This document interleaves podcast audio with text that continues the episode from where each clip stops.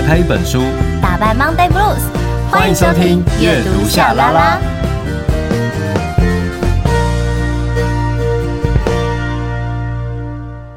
欢迎收听阅读夏拉拉，我是夏雨桐，我是陈夏明。我们有 IG 粉专跟 YouTube 频道，记得搜寻阅读夏拉拉，追踪订阅，设定抢先看。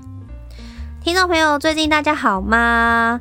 诶、欸，我你知道我最近还发现，就是很多人都还以为我们节目现在是那个晚上的时候，就是才会上新。没有，哦、我们现在就是早上八点就上新了。大家没有发现我们现在开场，我们的声音感觉特别有元气吗？感觉就是在跟大家嗨，就是那种元気だよ的 那种感觉。你们没有发现吗？如果说是晚上的话，我们其实过去。就是我会故意稍微就是到慵懒，稍稍慵懒，对。但是其实你知道，有时候我们录音，我跟夏明录音，我们偶尔就是其实是在晚上的时候录音。你知道，就是偶尔心态还要那个调整一下，就觉得嗯，我们要好好跟大家打声招呼。早安，Monday Blue 哦，对，这种感觉。但我我觉得我们的听众朋友应该早上就是通勤的时候应该有听，然后应该都会蛮开心的吧。对啊，应该就是因为我还蛮想要有那种大家在前往，不论是上班啊或者上课的途中，这种交通时间，然后有一组人，然后莫名开朗的，然后偶尔又莫名厌世的在跟大家 say hello，应该会有那种伙伴的感觉吧？应该吧？应该吧？哈，有时候那个主题的确是还蛮厌世的啦，哈。对，但因为我们。上次我觉得是看类型，就有时候跟我们聊的书就有关，然后有时候主题下的比较就是切身之痛一点，我们两个就会完全陷进去，尤其是我啦，常常在抱怨。毕竟你知道人生也是有点苦，真的，人生很辛苦，尤其来到了十月份啊，有够忙的。第四季通常就是一年最忙的时候，可是，在第四季也会有非常非常多的活动陆续展开。然后，我们今天来介绍一个蛮特别的活动，它叫做好的。Pop Up for Pop 推测设计炸线计划，很可爱耶！我觉得这个名字很可爱，Pop Up for Pop Pop 推测设计感觉好难啊，但是 Pop Up for Pop 这听起来很可爱。真的很可爱，很 Q 啊，就是有种普普风的感觉，就是名字听起来哦就蛮 Q 的。好，那这个是什么样的活动呢？先跟大家讲一下时间哈，就是十月二十一号，从周五到十月三十号到礼拜日，然后呃，基本上一到日的两点到六点，然后地点是在大道城，嗯，然后。这个 Pop Up for Pop 呢，它这个是什么？因为其实我觉得它挺有趣的，就是它把这个它有分几个类别啦，然后其中一个叫做 Pop Up Window，叫做快闪视窗。因为其实现在的人呢、啊，大家都很喜欢看这种很短的这个影片，然后可能是那种什么说电影的啊，然后或者是说一本书啊等等之类的。大家都越讲求快速，所以呢，他就特别就是要讨论，就是说，当人们平均阅读的时间只剩下二十秒，那知识的传播会变成什么样子呢？大家有想过吗？二十秒哦，你要快速吸收，我觉得也很困难呢。好难哦，超难的，而且你要把它记下来。好，那这个呃，Pop-up Window 呢，它主要这个概念呢，它是。来自于就是我们的这个智慧装置这个 APP 的视窗，所以在这个活动当中呢，这个视窗就是指的就是有点像是演讲者，对，然后每一位讲者就只有十五分钟的时间来进行这个讯息的分享，十五分钟之后，部分的讲者就会切换场地以及形式，然后利用快速讲座的方式让。观众沉浸式体验讯息的压缩与切换，有一种那种高速相亲那种感觉，立刻换桌，讲完了好换桌。对，因为近期其实非常红，什么沉浸式开箱有没有？对，就一定要有那个什么开纸箱的声音啊，然后那个纸张一层层撕开的那种。那种感觉，就听到那种声音，很多人会觉得这样子还蛮疗愈的，很 ASMR。对对，所以现在这个从物品因为像我们通常看这个呃网络上影片，就是看比如说这种沉浸式，可能我是看开箱。那如果当是演讲者，然后他以这样子的方式在做一个知识讯息的分享的时候，会是什么样的感觉呢？其实还蛮有趣的耶。对啊，而且每个人十五分钟，其实感觉大家就是讲重点，讲完了然后立刻就闪人，这感觉蛮蛮好的，不会浪费时间。是也没错，可是像我这种废话特别多的，十五分钟可能没有办法。你就大家就会叭叭，然后就是夏雨桐下台，然后 好严格哦。十五分钟我可能还在介绍自己，还在跟大家打招呼聊天气，有没有？太慢了，好恐怖。所以我觉得大家可以去。体验一下啦，就是如果以这种这么快速，现在大家讲求就是这种很快速的要获得一个资讯，或者是这种短影片，那如果实际换成一个像有讲者的方式，或者什么样的感觉，我觉得大家可以去体验看看。对，对，好，然后它还有另外一个另外一个活动是什么啊？叫做 Pop Up Notice 设计破译。嗯就是 pop up notice，就是他说是一场需要观众预判、嗯与探索，并结合线上的设计展。然后它的展品呢是以推测设计、批判性设计、设计幻象等传递对话的论述型设计哦，就是有一点点。对我来讲，我现在大脑运作会有点难哦。可是其实它理当来讲，就是说应该会有蛮多的互动的效果哈。而，他说会有不同的这种作品的特性来结合展场的情境，所以说它的这个展览空间呢，会以不同的居家房间为主哦。等于是在不同的房间里面，它会串联人的日常生活当中的情境跟特定的社会的现象，然后拼贴在一起，给大家就是看了以后有所反思。好，所以这样的一个交流平台，呃，叫做设计破译，哈，Pop Up Notice，应该也会很好玩。我觉得蛮酷的，我觉得很好玩呢，因为尤其是当然，我觉得现在教育一定是越来越活泼，然后越来越强调这个互动啊，让大家可以就是不断的去讨论，然后呃。那我的意思是说，过去啦，就是自己我念书的时候，我真的以前很少有机会，就是可以去论述，就是一个主题。那真的有到这样子的一个情景的时候，大部分都是在大学。就是比较有机会，然后可以跟同学交流，因为我们开始大学都会上台，不是就是会讲一些自己的报告吗，或是干嘛的。反正我我的我那个学生时期，反而是在大学的时候比较在做这样的事情。但现在的小朋友好像就应该更可以去，呃，应该说投入去做这件事情。哎，对，因为他们很常在表达，因为比如说拍影片啊，表现自己呀、啊，在。表达论述上面，我觉得会不会比我们两个这个时代的好一些？你自己讲的都很心虚，答案就很肯定啦。不是，因为因为因为我在讲的时候，我突然觉得啊，我不应该讲我们两个，我把你扯进来了。就讲自己就好了，还要把你给那个 拉进来，有没有？那我觉得应该会是一个蛮好玩的一个一个平台吧。对。所以，如果说你对于这个 pop up for up 呃 pop up for pop 这有点绕口令哦，pop up for pop 推测设计扎线计划，你有兴趣的话，十月二十一号到十月三十号，呃，周一到周日两点到六点哦，地点就是在大稻城。然后我们也会把这个活动的相关链接放在节目介绍里面，所以大家到时候都可以再来看哦。没错，好，分享了这个有趣的活动之后呢，接下来直接进入我们本集的内容。冰崩，欢迎光临神明便利商店。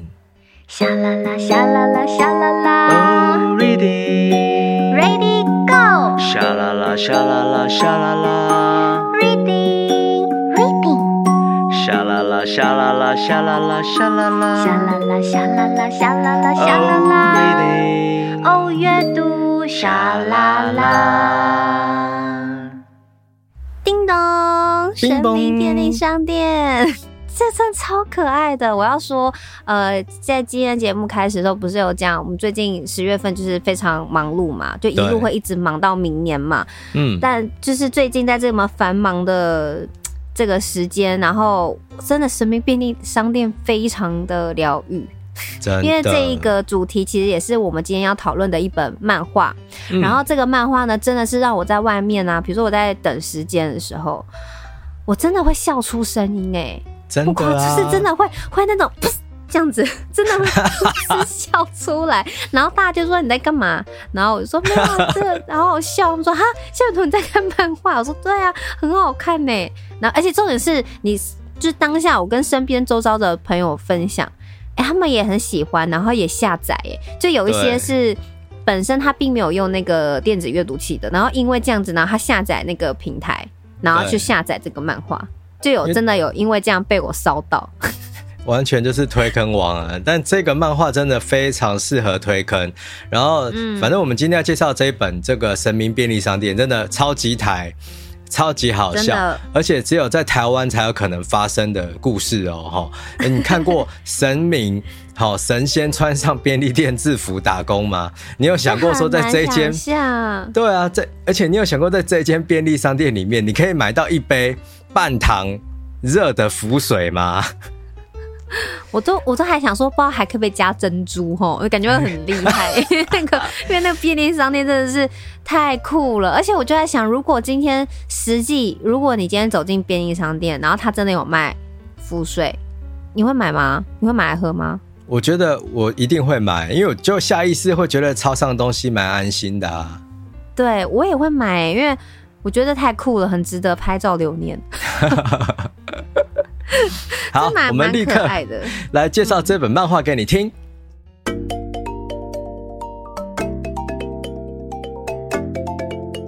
现实世界好无聊，每个人都在逼我。阅读夏拉拉陪你打开一本书，在异次元做自己的主宰。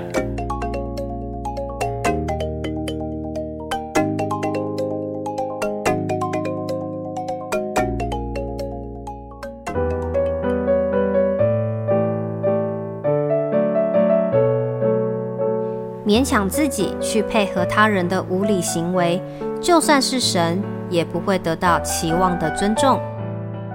谢东林，《神明便利商店一》，静文学出版。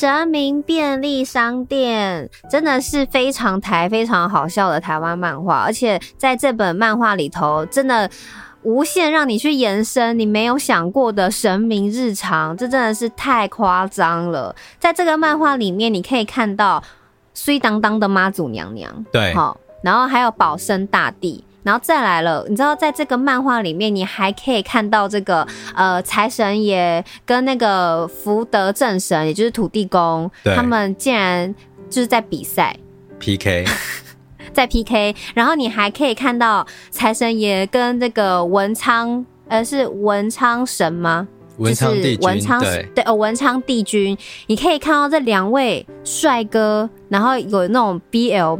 的情节在漫画里面出现，很腹黑的文昌君这样子。对，可是这画面好养眼，从来没有想过。你知道我们想象的这个文昌帝君跟财神爷的样，因为通常他们都是长得圆圆的，很亲切，然后很可爱，然后可能而且胡须很长。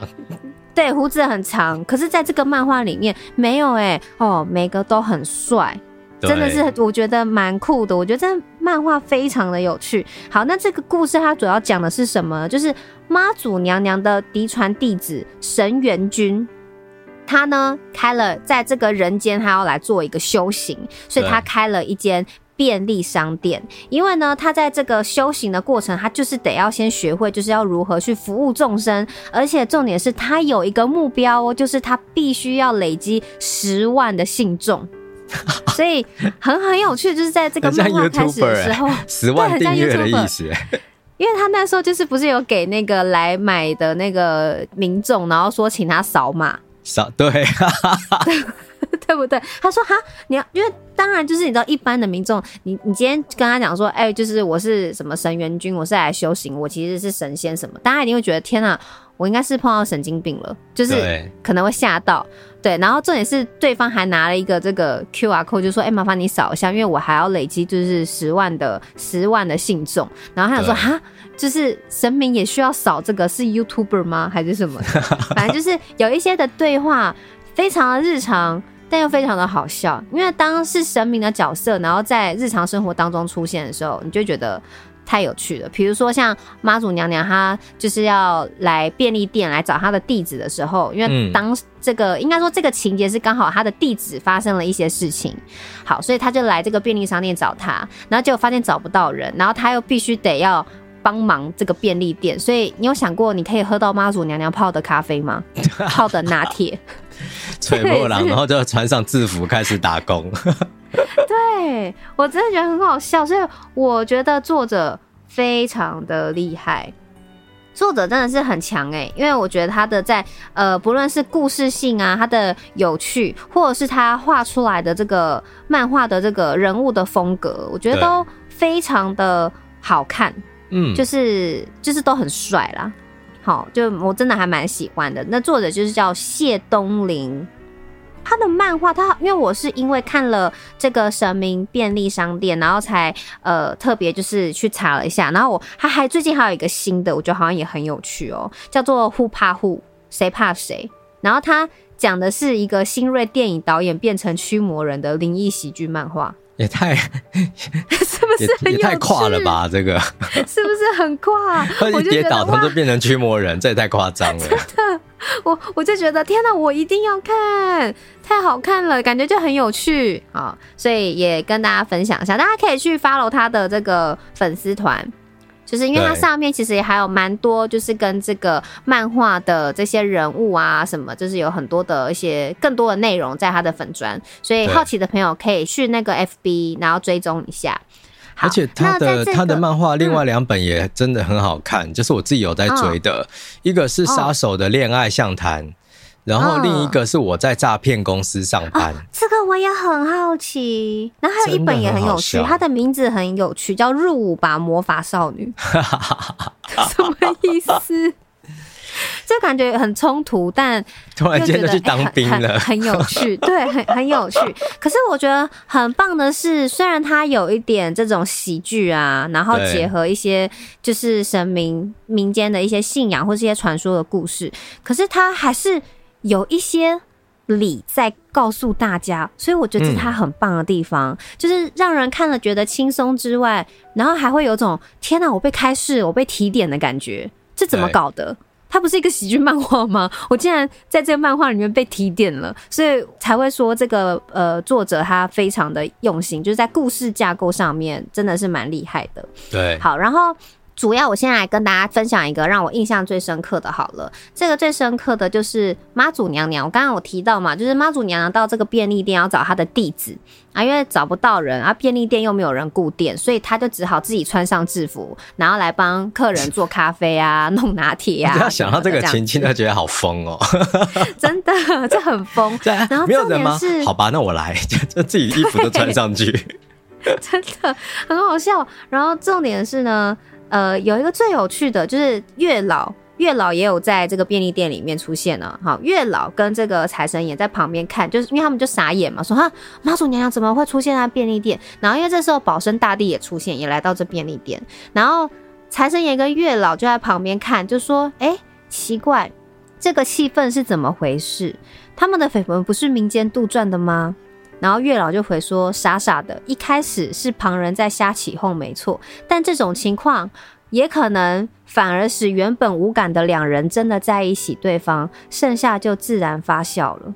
真的。然后我觉得他讲的就是他在形容，当两个人被硬凑对，然后久了，哎，开始有点在意。就是我觉得他是用一个真的我们平凡人的日常可能会发生的事件，在描述一个。”民间的一个大家的一个传说，就是保生大帝跟妈祖娘娘。那因为我过去我不晓得，所以我就才特别去查，才知道说民间有流传一句俗谚，叫做“妈祖婆与大道公风”。它的意思就是说，每逢妈祖婆生日出巡的时候，时常会下雨。然后到了保生大帝，就他就是括号就是大道公哦，好，就是所以大大道公风哈，就是他的这个诞辰时常会台风，然后会有这样的一个说法，是因为这两个神曾经有一段爱恨纠葛，因为这两个神呢，你知道都是救人闻名的。好，那在民间就有个传说，就是说常常因为要救人，在沿海救人，这两个神就常常碰面，然后这个保生大帝就对妈祖就动了情了，忍不住在一次巡行中就是求婚，没有想到。就被妈祖娘娘打枪了，然后呢，就是妈祖娘娘还训斥他说：“你不应该动这个凡心。”好，那因为这个保生大帝就因为被拒绝了，还被教训，所以就恼羞成怒，所以事后就常常趁机捉弄这个妈祖，所以而且都会特别选在这个农历三月二十三日，就是妈祖的诞辰的这一天，只要他出巡的时候，他就会施法让这个天降大雨，然后让这个妈祖很狼狈，妆容会被洗掉。因为妈祖后来知道说，哦，天啊，原来就是这个保生大帝在恶作剧，所以他也不甘示弱哦，他就在每年农历的这个三月十五日，保生大帝生日出巡的时候，就换他在施法，然后有这个台风。这真的太妙了耶！是不是有点可爱？但重点是我后来因为在上网查这个传说嘛，这个谚语的时候，就发现，在二零一九年有一个很有趣的新闻哦、喔。这个新闻是在讲说，这个呃白沙屯妈祖，就是反正他们在网络上就是有个有分享一段啊，就是哎。欸是不是妈祖娘娘跟保生大帝和好了？为什么呢？因为在这个呃，应该就是说，当时他们在抬这个呃妈祖娘娘的时候，然后在进香的，反正就在第三天，然后刚好就走到了这个叫做鳌峰宫，也就是这个保生大帝的这个宫。然后重点是没有刻意避开，还在他的门口晃动。然后重点是那一天没有遇到下雨，那一天的天气是好的。所以有不少的信徒啊、网友啊，就开始在猜测说，该不会是和解了吧？是世纪大和解吗？这样子，还真世纪大和解。对，因为他们就说，在过去就是每次就是妈祖娘娘就是生日诞辰的时候，每一次就是天气都不好，那在那一次就是天气很好，然后没有下雨，这样。所以就说，而且还特别到了这个呃保生大帝他的这个鳌峰宫那边晃了一下，待了一下，所以是不是和解了？这样子真的是蛮妙的，欸，所以大、啊、大家可以 等一下可以 Google 一下，这是妈祖跟保生大帝有非常多的网络的新闻，然后 我觉得那个世纪大和解这五个字真的太夸张了，但又想一想，又真的蛮好笑的。对啊，我觉得蛮好笑的，很可爱。好，然后这个是我因为看了这个，其实有非常多的一些小小的典故。就是他用一个很有趣的方式，然后去形容，那所以就会让我们本来过去可能我们不是很理解的，也不晓得这些谚语，但会因为这个漫画，我们会哎想要去了解一下。我觉得这还蛮棒的。然后重点是还有一段我也是特别喜欢，就是说呃，当时就是福德正神他跟这个财神爷他们两个正在比赛，就非常的幼稚，要比一个就在便利商店里面呢，就是谁的人气最高。然后当时这个便利店，他们当时就遇到有一个男生，那个男生其实是未成年，但他要买烟，然后他就坚持他要买，然后他们两个就是都不帮他买嘛，然后他就说：“我就是有钱啊，我有钱，你就是应该要，你就应该服务我，你是做服务业的。”然后就是讲话就这样，就是很不客气。然后这时候福德正神就是土地公就讲说：“没错，我是从事服务业。”也做了很久了，但我的经验告诉我，若是永远给人圣杯，最终只会被越来越没分寸的索求压垮。勉强自己去配合他人的无理行为，就算是神，也不会得到期望的尊重。真的，啊、我就觉得天哪，这就是有一些话，然后就是我觉得他就是会给人一些提醒。一些提点，我就觉得蛮棒的，而且重点是配上他的画风，哎，土地公有够帅，他很像那个，啊、很像海滩，很像 Beach Boy 耶，很像海滩男孩，他会冲浪哦，穿蓝白拖冲浪，对，那种反町隆史的那种感觉，对，是不是有点太帅了？哦、有戴耳环、哦，还打，然后晒的那个小麦色的肌肤的那种感觉，嗯，就很帅。好，那我觉得真的蛮有趣的，看了非常舒压。然后这两个呢，也是我在这个呃漫画里面，然后得到最大的印象、最深刻的两个非常有趣的，应该说乐趣了。然后就分享给大家。那接下来我们来听一听夏明的分享。上班久坐代谢差，肚子好胖怎么办？起来！阅读夏拉拉陪你一边深蹲一边阅读，没有读完不能休息哦。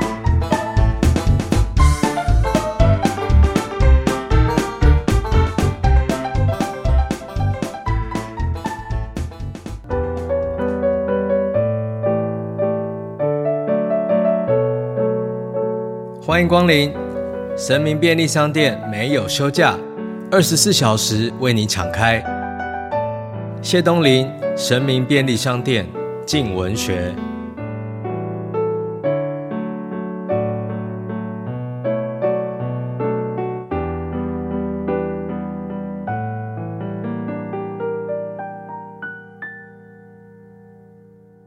好，其实我觉得里面的段落真的随便一个拿来都可以讲很久。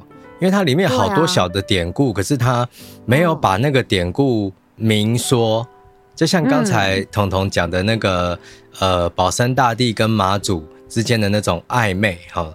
然后那种风跟雨啊，四季大和解。但是你在这个漫画里面，其实你只看得到淡淡的说，呃，大家是说他们两个怎么了这样子，他不会明说，但是他背后有很多很多的底蕴。我觉得这是一个在改编文本上非常厉害的功夫。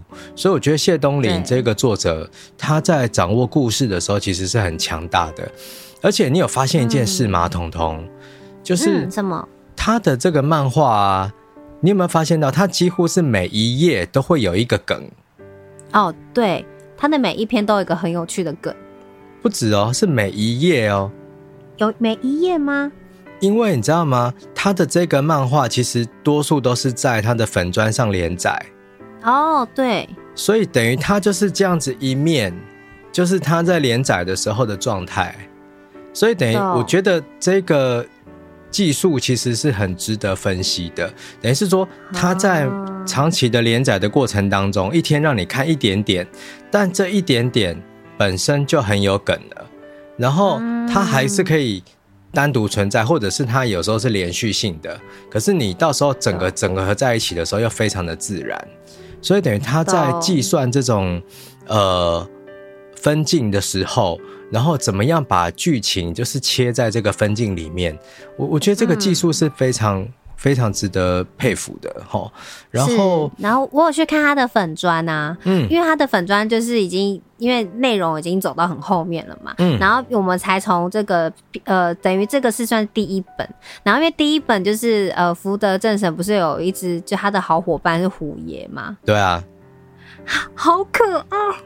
超可爱！看，然后，然后重点是，你知道，你去他粉专看有黑虎哎、欸，有什么？有黑色的虎爷，好像是，因为我不太懂，但就是有两只，有一个是黑色，他就是他现在画的那个有黑色的，然后是不是好像还有出到有，是不是那个什么周边还是什么？反正就是有些很可爱，像娃娃还是什么，就是超级可爱的，好想要哦。对啊，超萌的。它里面那种可爱的角色真的超可爱，然后帅的就真的超级帅，真的。他没有在客气的，我觉得这一点非常的好。然后 刚才就是彤彤分享了几个故事，我们大概就会知道说他在里面呢、啊，这些神明他是真的非常的贴近我们人的反应，他有一点点像是那种。你知道，呃，我们在讲到说所谓的华人文化系统里面，我们讲到神明的时候，其实不太会觉得他们有那种感情，我们都会觉得他们是很超脱这个世界的，嗯、然后他们是很很有睿智的，哈。它不太像是我们以前读，可能像希腊神话，然后像宙斯啊，动不动就是要去欺负人家，或者是就是大家动不动生气就要吵架打架干嘛的这样。嗯，可是在这个神明便利商店里面，你真的看得到每一个神明他很人性化的那一面。然后，对，像刚才提到那个保生大帝跟妈祖嘛，嗯。他在里面其实有一段就是呃，刚好有一个小朋友他就肚子痛，然后保生大帝看到，因为他是医生嘛，所以他就跟那个妈妈说。呃，他是胀气，所以你帮他用这个肚脐为圆心，顺时针按摩就好了哦。哦，然后这时候妈祖就问他说：“哎，我以为你会直接用神通力来缓解这个小朋友的症状。”然后保生大帝就回答说：“其实他的身体完全没有问题，非常健康，他只是想要向妈妈撒娇而已。所以我给他们母子互动的契机，哦，就是他就叫他妈妈帮他按摩肚子嘛。”嗯，这时候就来了，因为我们刚才其实知道说妈祖他是要来这个便利店找谁？找神元君嘛，就是他的他的这个弟子，好弟子这样子。然后他在养这个神元君的过程，其实呃妈祖自己讲说，他说千年来我收了许多干儿子干女儿，但亲手带大孩子，这还是头一遭，好，就是亲手把这个神元君带大，真的是他第一次，好。他说：“这样回想起来，我似乎也花了太多的心思去关切他的身体是否无恙，却没有注意到他内心深处的需求。然后我就觉得，哇，这很妙，因为你知道这个设计有几个重点。第一个重点就是说，他让妈祖是有弱点的，嗯，因为妈祖不是就是有那种千里眼、顺风耳吗？”对啊，感觉好像就是什么事情都知道，都知道该怎么做。对，但他然后也不会需要有那种啊，我应该要注意他什么，因为应该是说，对我们来讲，我们会觉得，因为他是妈祖娘娘哎，所以他做什么都是对的啊。是啊。所以不会想到说他还有一个这一个的面相，蛮有趣的。啊、所以我就觉得哇，所以当妈祖都出现了弱点，就他看不到他照顾的这个弟子哦，等于是自己的小孩了哈，他不懂他的心呢。这件事情其实是很大的弱点，可是他在这一面就会让妈祖的对这个神元君的爱，就是立刻就会很明显。哦，然后，嗯，我觉得这个神元君的角色安排的很好玩。为什么这个妈祖他他去便利店的时候会没有人，那个神元君不在？因为神元君呢，他有双重人格，嗯，就是他有时候遇到坏人的时候，他里面那个腹黑的李人格就会跑出来，然后那个李人格啊，就会头发就是黑色的，然后他就会立刻跟对方接吻，对。然后重点是这个的一个情节，常常会被进来要买东西的民众就会，呃，你们现在是在干什么？对，而且这是神吻，一直一直被看到，所以就有点 feel，就是又有点又有点帅，又有点浪漫，就很好笑。而且进来看到的那个女顾客，每次脸都会。变形，吓到整个脸都变形，变成那种毕卡索的抽象画，就很疯狂。所以说，等于其实这个李仁格，他如果说吸收太多的这些坏人身上的邪气嘛，等他把他身上的邪气吸走之后，那这个坏人就会变成好人啊。变成好人。可是这个神元君，他身体如果累积太多的这些乌烟瘴气，他自己就会变成魔，就会成魔。嗯对，所以这个设定其实是很好玩的。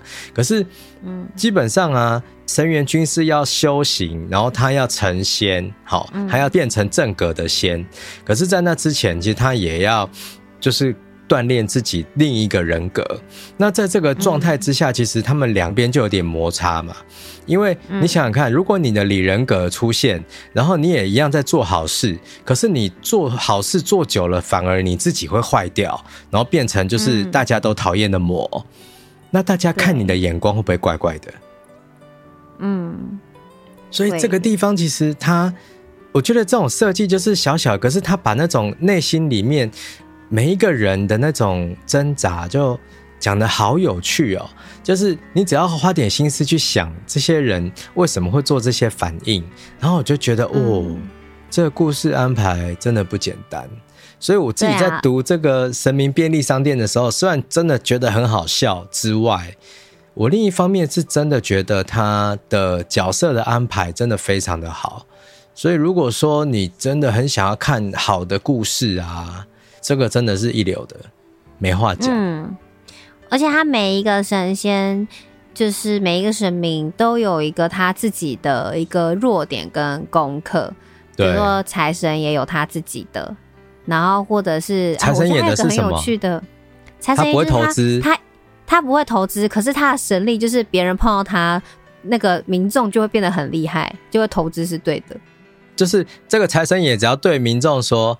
你的云端发票可以中两张五百块，他 就会中两张。对，然后对，然后对方就会中，可是他就没有办法，这件事情在他身上就是是不成立的，因为他不能够让自己中，他不能够他，而且他自己不会投资。对，所以我觉得他的那个神明日常真的很好笑。呃，财神爷的神明日常，他就话说他常常就是去看投资啊，然后可能要买什么货币啊，还干嘛的，然后最后出来就是、嗯、啊，都没钱了，好想赶快去上班哦，这就是。去上班还有钱，对不对？钱对，一直处在一个没有钱的状态，但他是财神爷，所以我觉得在呃神明，就是我们对他的一些刻板印象，我们可能会觉得哦，我们就是很尊敬嘛，因为我们就是信奉嘛。但是就是说，当他有一点人性的时候，人格在的时候，我觉得反而也会从中得到一些不一样的一些感受跟不一样的启发，而且我强烈的。觉得你看他在漫画里面有提到，就是说我们现在看到的神都是我们依照我们自己所想的意念就是做出来的嘛。对。但是其实它是可以是任何样子，它不一定是眼前你看到的这个可能这个像或这个画的样子。然后我就觉得是不是应可以考虑把便利商店就是这里面画的，然后把它拿出来，我觉得很帅。对。就是把它拿出来做信奉，哎、欸，很帅耶。我觉得财神爷在里面超级帅的，我很喜欢。我蛮喜欢文昌君，他头发有一种很奇怪的回力标感。哦，就是讲到文昌君，我觉得他也很好笑。他就是如果你遇到他，然后你又是不乖的学生，然后睡觉的时候呢，你就会碰到他帮你补习。对，这个也是非常好笑，就 一直睡，一直处在一个睡不饱，就是好不容易可以睡了，然后就一睁开眼，哦不，然后又要开始是什么念什么微积分呐、啊，还是干嘛之类的，也是蛮认真的老师哈。对，很认真的老师，无止境帮你补课。对，你买的是电子书吗？我买的是那个纸本书。然后你知道他纸本书还送了一个东西吗？是什么？没有，我是买电子书，所以我不晓得。他的纸本书里面呢、啊？有送一张符咒，嗯，然后他那个黄色的符咒上面写“勒令赚到流汤”，嗯、什么？赚到流汤是什么？看个老藤，就是说一直转，一直转，一直转，然后钱像水这样一直流进来。然后它里面呢，哦、很需要，要、哦，对不对？好，我 这个这个礼物我给你，就是它它是一张黄色的符咒，很大张，大概有二十五公分左右。然后宽的话大概有五公分，好，然后它的这个长长的这个，它可以对折。它书里面还有教你怎么折这个符咒，因为啊，你知道你把它折一折之后，它就会变成一个那种二三四五六一个六角形的小符咒。然后它还有附一个塑胶做的那个那种。呃，你去庙里面求那个护身符啊？哦，那个袋子，那个袋子，一个保存袋。所以你自己把它折好之后，你就可以把它塞进去，放进去。然后它的背后就是虎爷的脸，哎，好可爱哦，蛮可爱的，超可爱的。所以大家我觉得可以收藏一下纸本书，我觉得应该蛮棒的。好，如果最近你觉得就是压力很大，然后很需要看一些就是来笑笑，我觉得是强力推荐《神明便利商店》。这一本就是漫画，然后我觉得虽然我们讲了很多的神明，可是我觉得放在这个漫画里头，我觉得它也可以是人的很多种的面相，然后呃每一个面相你想要成为的样子。当然，想必有它的优点，也会有它有缺点的地方。但我们要怎么样去综合？偶尔去提醒自己，就是它都有一些日常的生活提点。我觉得看了还蛮温暖的。就是它是一本很幽默，然后又是还蛮温暖。但是台湾终于有一个属于自己的，有点像希腊神话这样这么精彩的一个神明的一个故事，我觉得很棒，就推荐给大家哦。神明便利商店。不要太拼，刚好就好。阅读夏拉拉，陪你充实精神生活，慢慢追梦。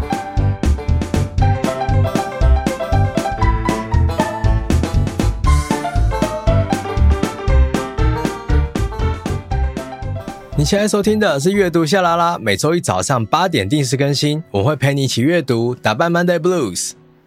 今天跟大家分享的神明便利商店呢，就是真的蛮疗愈的。